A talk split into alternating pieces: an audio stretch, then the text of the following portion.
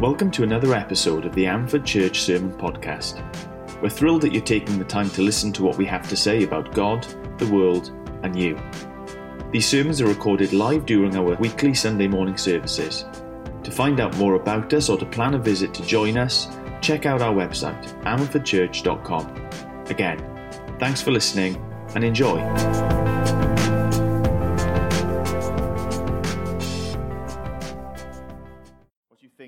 See that? School? There was a more specific answer than just school. What was it? Exams, yeah. It's exam season, almost, for some, if you're doing GCSEs. I think I looked it up. The first GCSE exam is going to be on the 13th of May for WGAC.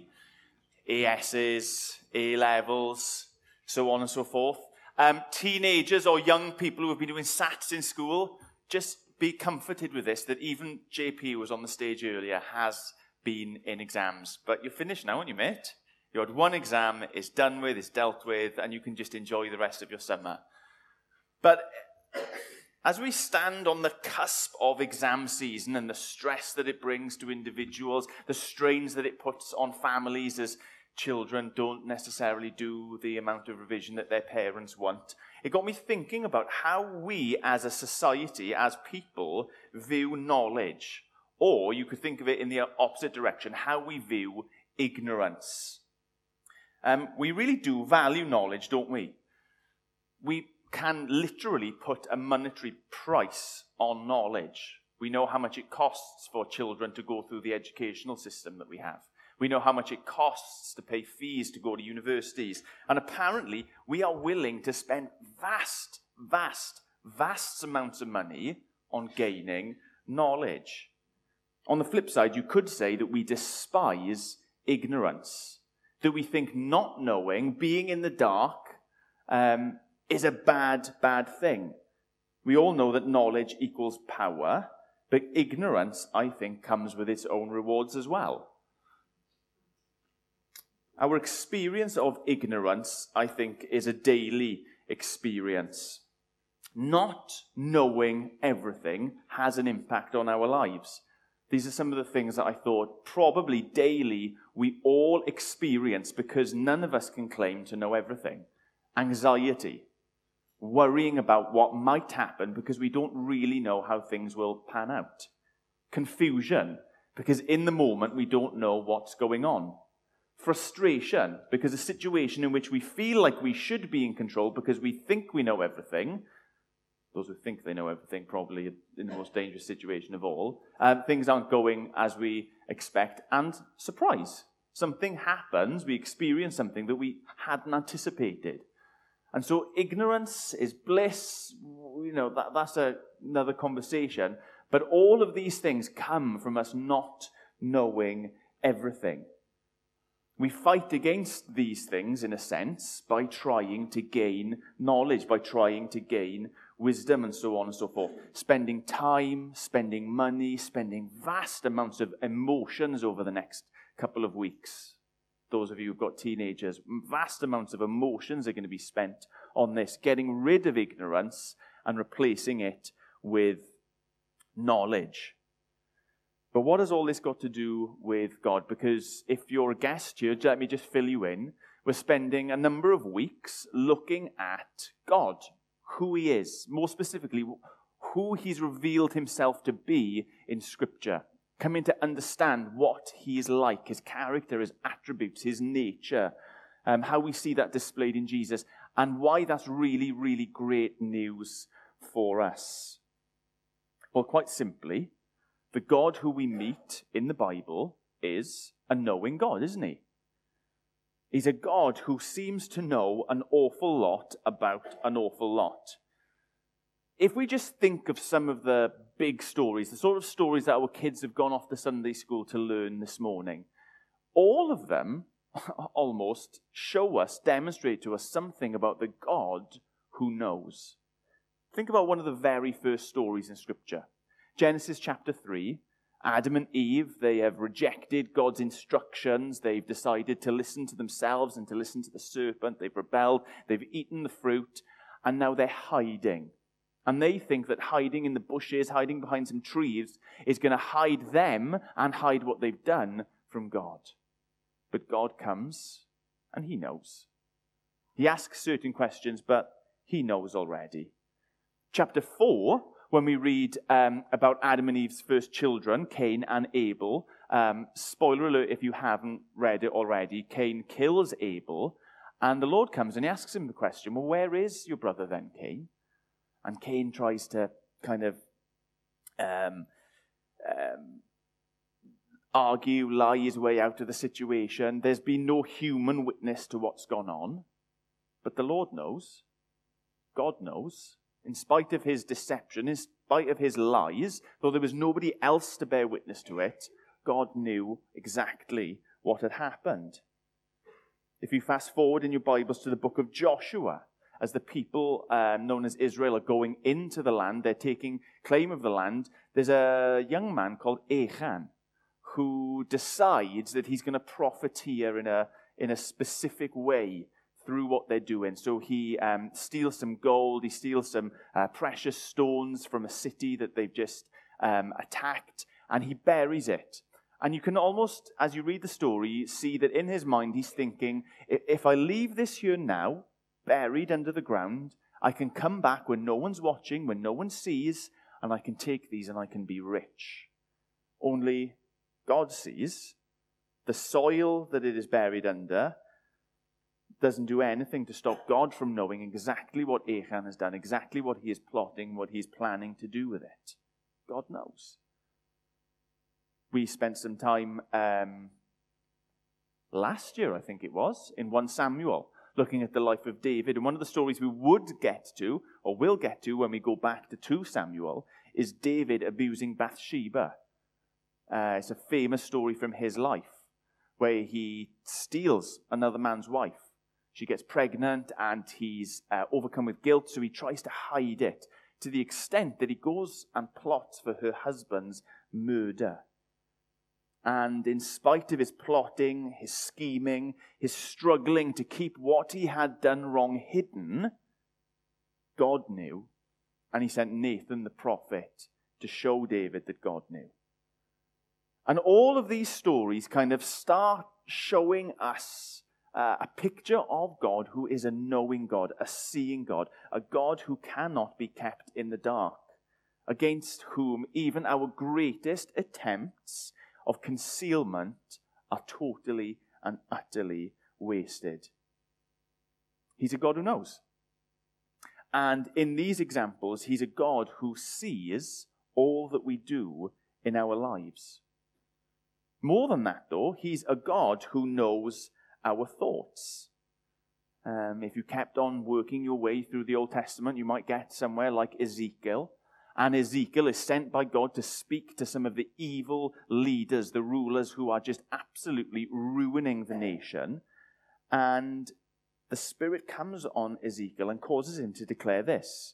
You say one thing, you evil leaders, but I know, the Lord speaking, what's in your mind. So it's not something that's been done now. It's something that's simply been thought. God says that he sees it, that he knows it. These are examples of God knowing. Going back to 1 Samuel, you might remember the occasion when David encouraged his mighty men to go and save a city called Calah. And having saved the city, news got to David that Saul knew that he was there and that Saul might potentially be coming to trap him. I'll just read this out to you now. So David said, Lord God of Israel, your servant has heard definitely that Saul plans to come to Calah and destroy the town on account of me. Question, will the citizens of Calah surrender me to him? Will Saul come down as your servant has heard, Lord God of Israel? Tell your servant. And the Lord said, he will. Again, David asked, and will the citizens of Calah surrender me and my men to Saul? And the Lord said, they will. I share that story with you because that is an example, not just of God knowing what has happened or will happen or what people are thinking, but it shows us just how the knowingness of God is. He knows what would happen, what might happen. Now, David flees the city that he's speaking about there, so there's never an opportunity for the people to hand him over. But God knows. God knows that if David stayed there, that's exactly what would happen. So over and over and over again, story after story, where we encounter God in our Bibles, we observe that Yahweh the Lord is a God who is knowing. A God who knows our actions, a God who knows our thoughts, a God who knows events that will happen, that have happened, that could happen. I'll share a couple of blanket statements with you as well from the Scriptures, just to help this to land for us. In Hebrews chapter 4, we read this: nothing in all creation is hidden from God's sight. Everything is uncovered and laid bare before the eyes of Him to whom we must give account. Translation: God is knowing. God knows it absolutely all. And then from Psalm 147, which is what we opened the service with: great is our Lord and mighty in power. His understanding has no limits. I've titled it God is Knowing, but Einstein actually said any fool can know. This description of God is taking it one step further, isn't it? The point is understanding. We meet in our Bibles a God who is beyond knowing about something, but a God who understands, who comprehends. What about Jesus? What about Jesus as the one who knows? Jesus is God with us. So if all these stories, all these statements in Scripture are presenting a truth to us about what God is like, we should expect to find the same thing in Him, shouldn't we? Well, I wonder if you can think of any examples from Mark's Gospel, because we've spent a long time going through Mark's Gospel. Two occasions jumped off the screen, the page at me. You can see I was typing this on my laptop. Sorry, I beg your pardon. Two occasions. The first one is Mark chapter 2, the healing of a paralyzed man. He's lowered through the roof. You remember that scene, don't you? It's quite famous anyway, whether you were with us when we were going through Mark or not. Jesus is at home, and there's such a big crowd that nobody else can get into the house. So someone digs a hole in the roof, and they lower this chap through. And Jesus looks at him, and rather than seeing his disability as something that needs fixing, he sees him as a person who is searching for forgiveness. So he utters some really famous words: son, your sins are forgiven. And this really confused certain people who were there. Mark records that there were secret murmurings, unspoken concerns amongst the leaders and the teachers of the law at that point. They were asking in their hearts, in their minds, who can forgive sins apart from God? We explored this going through Mark. It was a sensible question for them to ask. But this is what Mark records. Mark chapter 2, verse 8. Jesus knew in his spirit that this is what they were thinking in their hearts. Like, even the man Jesus that we encounter in the Gospels had a special knowledge, had a special perception. Even things that were going on in the inside of people, Jesus knew. The second example was amongst the same sort of group of people. It's towards the end of his gospel. Mark chapter 12 is a very similar situation. There's two groups, Pharisees and Herodians. They've come together to oppose Jesus, to trick him, to trap him. They've got a question. It's designed to create division. There's no decent answer, apparently. They ask him the question, should we pay taxes to Caesar or not? And this is what Mark records. Jesus knew their hypocrisy. Like, he saw something, he knew, he understood exactly what was going on. No doubt part of that could be understood from the circumstances, but I reckon there was more going on there. There was Jesus who was with them in the flesh, but was God who is knowing, who sees all, who understands all things. I think, actually, if we want to go to the Gospels and to see this in Jesus' life, it's not Mark's Gospel we'll turn to, but it's John's Gospel that we'll turn to. John's Gospel, again, has got some famous incidences, famous stories where we see this. The woman at the well in Samaria, Jesus sits with her. He talks with her for a while. He answers her questions. He asks her questions of her own. We don't hear every single sentence that was uttered in that conversation, but this is how she later goes and encourages her neighbors to come and listen to Jesus. She says, "Come and see a man who told me everything I'd ever done." Like, her experience of Jesus was that he just knew. He knew everything. Equally, you could go to Peter and Jesus post-resurrection. They're on the beach. They've just had a nice breakfast of fish. Doesn't sound nice to me, but, you know, different times and all that. And Jesus is asking Peter questions. And this is how Peter answers one of them. He says, "Lord, you know all things. You know that I love you." Now, it's not a grand declaration in the same way as Hebrews or Psalm, where Peter has thought this through and he's trying to objectively relay something about Jesus. But it's there, isn't it?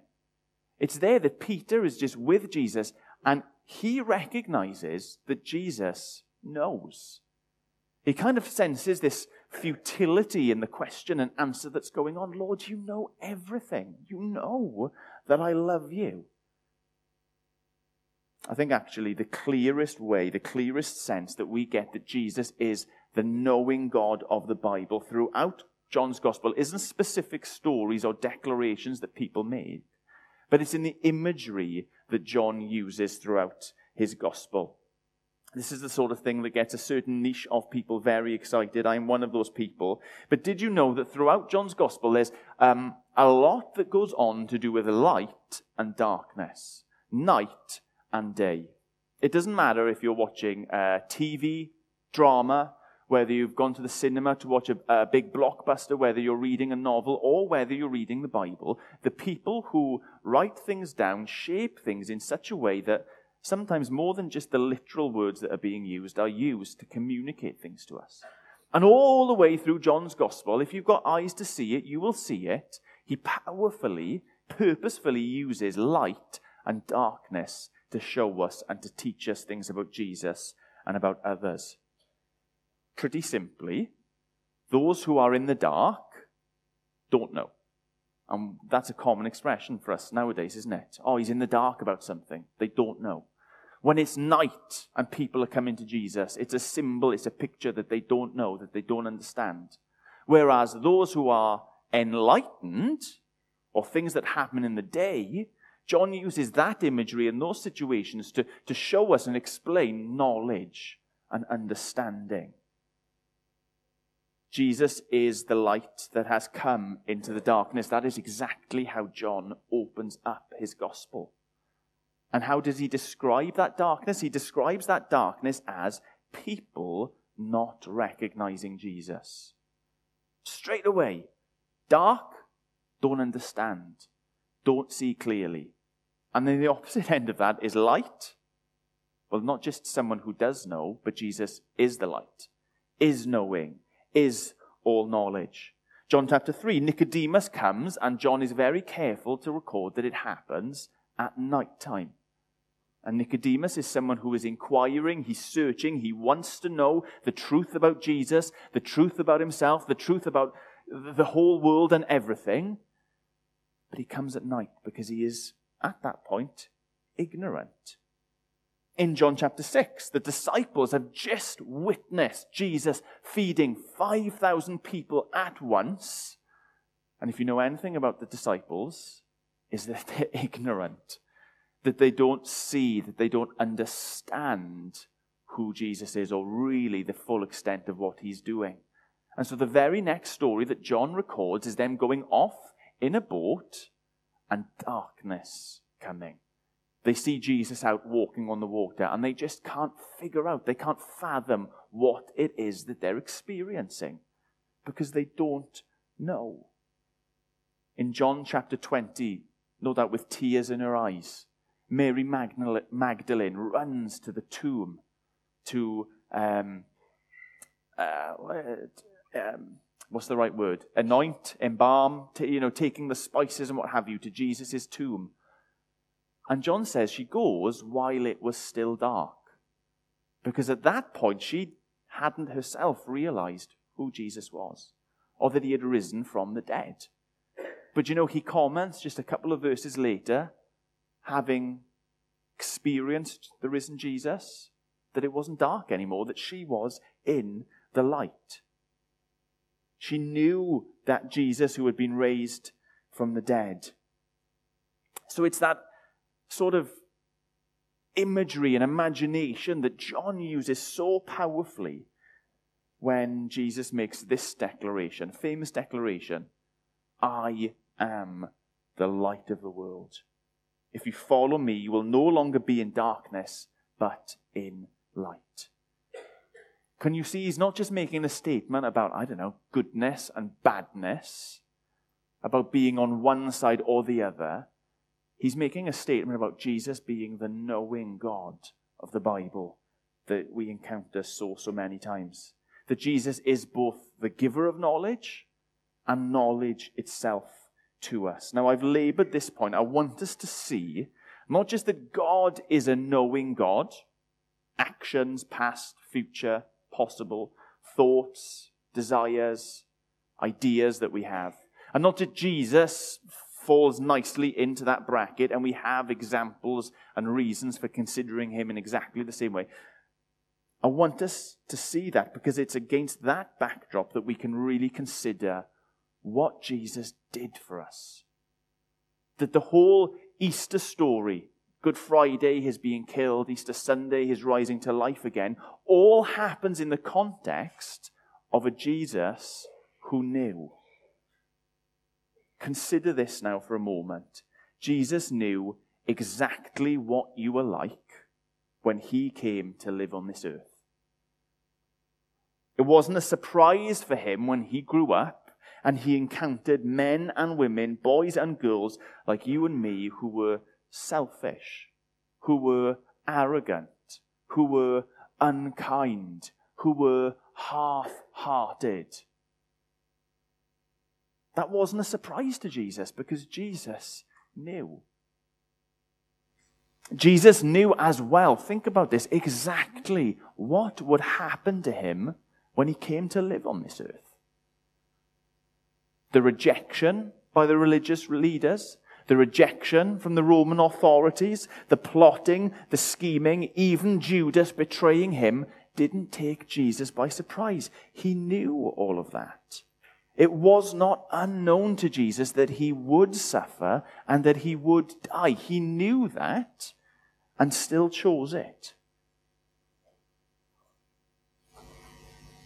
This has encouraged me so much this week, that Jesus knew exactly what would happen when he drew his final breath and committed his spirit into the loving Father's hands. He knew that Good Friday wasn't the end. He knew that on the third day he was going to rise to glorious new life again. Just stop and think about that. If Jesus is knowing, it means his entire life was lived in that knowledge. Nothing you do, nothing you say, nothing you are comes as a surprise to him. Nothing that he experienced was a bolt from the blue for Jesus. He knew it, he knows it, and he understood it all. Quickly then, so what? Like, if that's true, what difference does it make? Well, I think it's amazing news, and I think it does make difference in our lives. I think it makes a huge difference when it comes to our confession. When it comes from us being open and honest with God, but more importantly with ourselves, about the sorts of people we are. Now, I know in our personal relationships, there are lots of things we would rather keep hidden, aren't there? Just like those stories I mentioned, Adam and Eve, Cain, Achan, David, the religious leaders in Ezekiel's time, even the people who Jesus encountered. There were aspects of what they had done and their character that they didn't really want to get out. Sometimes we can act like that with God as well. Sometimes we can act live our lives as if we need to keep up a pretense That he's only going to be happy with us. He's only going to be a loving, kind Savior God that we speak about on a Sunday here in church if we are certain people. Bad, but only to a certain extent. Or wrong uns, but only in the right areas, if that makes sense. There are certain things, certain desires, certain attitudes that we'd prefer to keep hidden from each other, certainly, from ourselves and God. But so what? What does it matter if God isn't? God already knows. God already knows exactly what you are like. He already knew what David and Achan and Cain and Adam, he already knows. Therefore, for us, confession should be a freeing thing. Now, I'm not talking about, just to clarify this, I'm not talking about making your way down to 6 College Street during the week, knocking on the door of the office, coming inside with myself or John and letting us know all the things. I mean being open and honest with your Maker. Being open and honest with yourself. Being open and honest with Jesus, your Savior. You don't need to keep things in the dark. It's futile anyway. There is freedom. We can confess our sins, and John read it earlier, I think, didn't he? God is quick to forgive. What other difference does it make? I think it makes a difference in our prayer lives. Now, to begin with, this seems counterintuitive. Like, if God already knows everything, surely that's an invitation not to pray. Like, what's the point? Because he knows what I'm going to say. He knows what's going to happen anyway, so nothing I say can make a difference. Now, that's only if you consider prayer in one certain wrong way. As if prayer is an opportunity for us to inform God or twist God's arm. I think so often that is what we limit prayer to, and it is utterly and totally not what prayer is supposed to be about. I'm going to make a statement. It's a dangerous statement because I haven't fully thought this through, but I think I'm going down the right lines. Prayer is one of the only things in the world that is about us. Prayer is one of the only things in the world that is about us. Because I genuinely believe that prayer is about changing and shaping us. Like, if God already knows what you're going to say, if God already knows what's going to happen or what could possibly happen, so it's not about informing him or twisting his arm, then really the only party who's left in prayer to be changed is us. Even when Jesus teaches in Matthew chapter 6, the Lord's Prayer, this then is how you should pray, he prefaces it with, go and pray to your Father in heaven who already knows what it is that you're going to say. And we look and we read the Lord's Prayer and we think, oh, well, these are things that we are sending up to God, that somehow we're letting him know what we think of him, what we need. We're asking for certain things back from him. I want us to consider how even the prayer like the Lord's Prayer is there to shape us. How prayer is an opportunity for us to be worked on by God when we come to him. When we're open, when we're honest, when we're asking for things, when we're thanking him for things, when we're discussing and confessing and being open about our struggles. Like, he knows. So what difference is prayer making in our lives? I think, again, it should be a hugely freeing thing. That we don't have to worry about how we pray, as if somehow we are tricking God into action. Oh, in case I leave something out, my spoken prayers, God won't know about it and be involved in it. It's freeing that he already knows, and he's calling us to be open, honest, silent perhaps, listening more than speaking perhaps, but searching and for looking how God can be at work changing us even in our prayers. So what? Lastly, I think just in general, if we genuinely recognize this morning that we have a God who knows, then that should give us confidence. I listed quite a few things as the rewards of ignorance at the start, didn't I? our experiences of anxiety, of frustration, of confusion, of surprise. If God is not ignorant, if Jesus is knowing, then that means he never experiences those things. That he never gets anxious, that he never gets frustrated, that he never gets confused, that he never gets surprised. They don't touch a God who not only knows, but understands. So when we find ourselves in his hands, I genuinely think that it can help us to live lives that are freer from those things too, can't they? If we just admit that we're not the knowing God, but he is the knowing God, that everything is in his hands, then it transforms us. It won't remove anxiety from our lives, but it'll lighten that load. It won't remove confusion in certain situations, but you know, confusion doesn't then have to be our enemy. It won't stop us being frustrated, but it'll mean we've got somewhere to go with that frustration. And it'll turn surprise from something that we are fearful of to something that might actually enrich our lives. Do you know, God knows. God is knowing.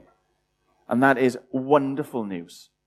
Especially when we look at the gospel of Jesus, his coming, his living, his dying, his rising in our place. None of that was an accident. None of that was out of the blue. It was entirely for the people who we are here and today. But it makes a difference in our lives, in all of that and beyond it. It should give us confidence. It should encourage us to pray, and it should give us the freedom to confess. And we need all of those things to be set free and to be saved by Jesus. And we get them because God is knowing. I'm going to pray.